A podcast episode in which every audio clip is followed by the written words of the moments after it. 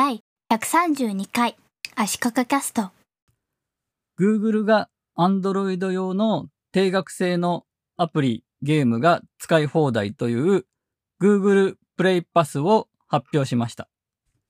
月額4.99ドルで最大5人の家族と共有できるということです。Apple Arcade もアメリカでは同じ4.99ドルで日本では600円でサービスが始まっているので多分 Google プレイパスも日本では600円で提供されるんではないかと思います。Google プレイパスと Apple アーケードの違いとしてまず Google プレイパスにはゲーム以外のアプリも含まれます。スタート当初は約3分の2がゲームで残りはフィットネスや天気や生産性向上や教育などの実用的なアプリなどだそうです。そしてもう一つの大きな違いは Apple アーケードは Apple アーケード向けに開発されている専用のゲームが遊び放題ということで同じゲームが App Store で売ってないですし Android など他のプラットフォームでも売っていないオリジナルなものだけになっています。一方の Google Play Pass は使い放題、遊び放題のアプリが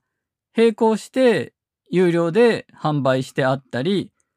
無料の広告付きの形や無料でダウンロードできるけどアプリ内課金があるとかいう方法でも提供することができるんですね。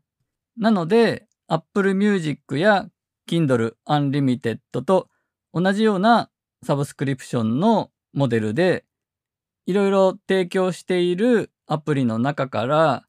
一部の選ばれたものだけが使い放題の対象ですよという形になっています。Apple は Apple アーケードにゲームを提供してくれている開発者に資金を提供しているんですけども Google の場合はプレイパスの対象となるアプリの開発者に何か契約金みたいなものを出すというようなことはしていません。では開発者側にどういう形でロイヤリティとしてお金が払われるかということなんですが開発者向けに Google が説明している英語の原文を読んだんですけどもそのアプリに使った時間だけで判断するのではなくユーザーに対して素晴らしい体験をもたらすアプリに対してそれに見合った報酬を与えられるようにするのが目標ですというような書き方がされていました。で、あらゆる種類のコンテンツのユーザーへの価値をキャプチャーするシグナルを読み取るアルゴリズムによる手法をベースにロイヤリティを決めるというようなことが書いてあります。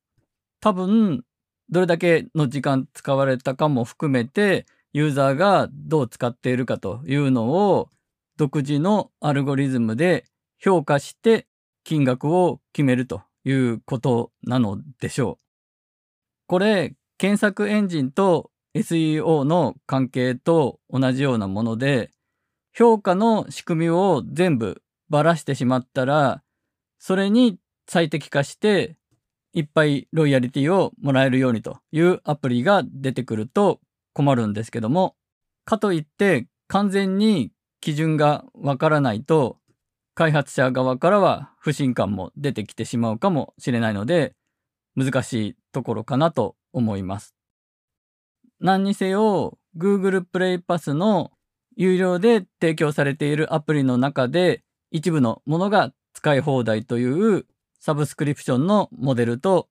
Apple の遊び放題用の専用のゲームだけを集めて提供するやり方と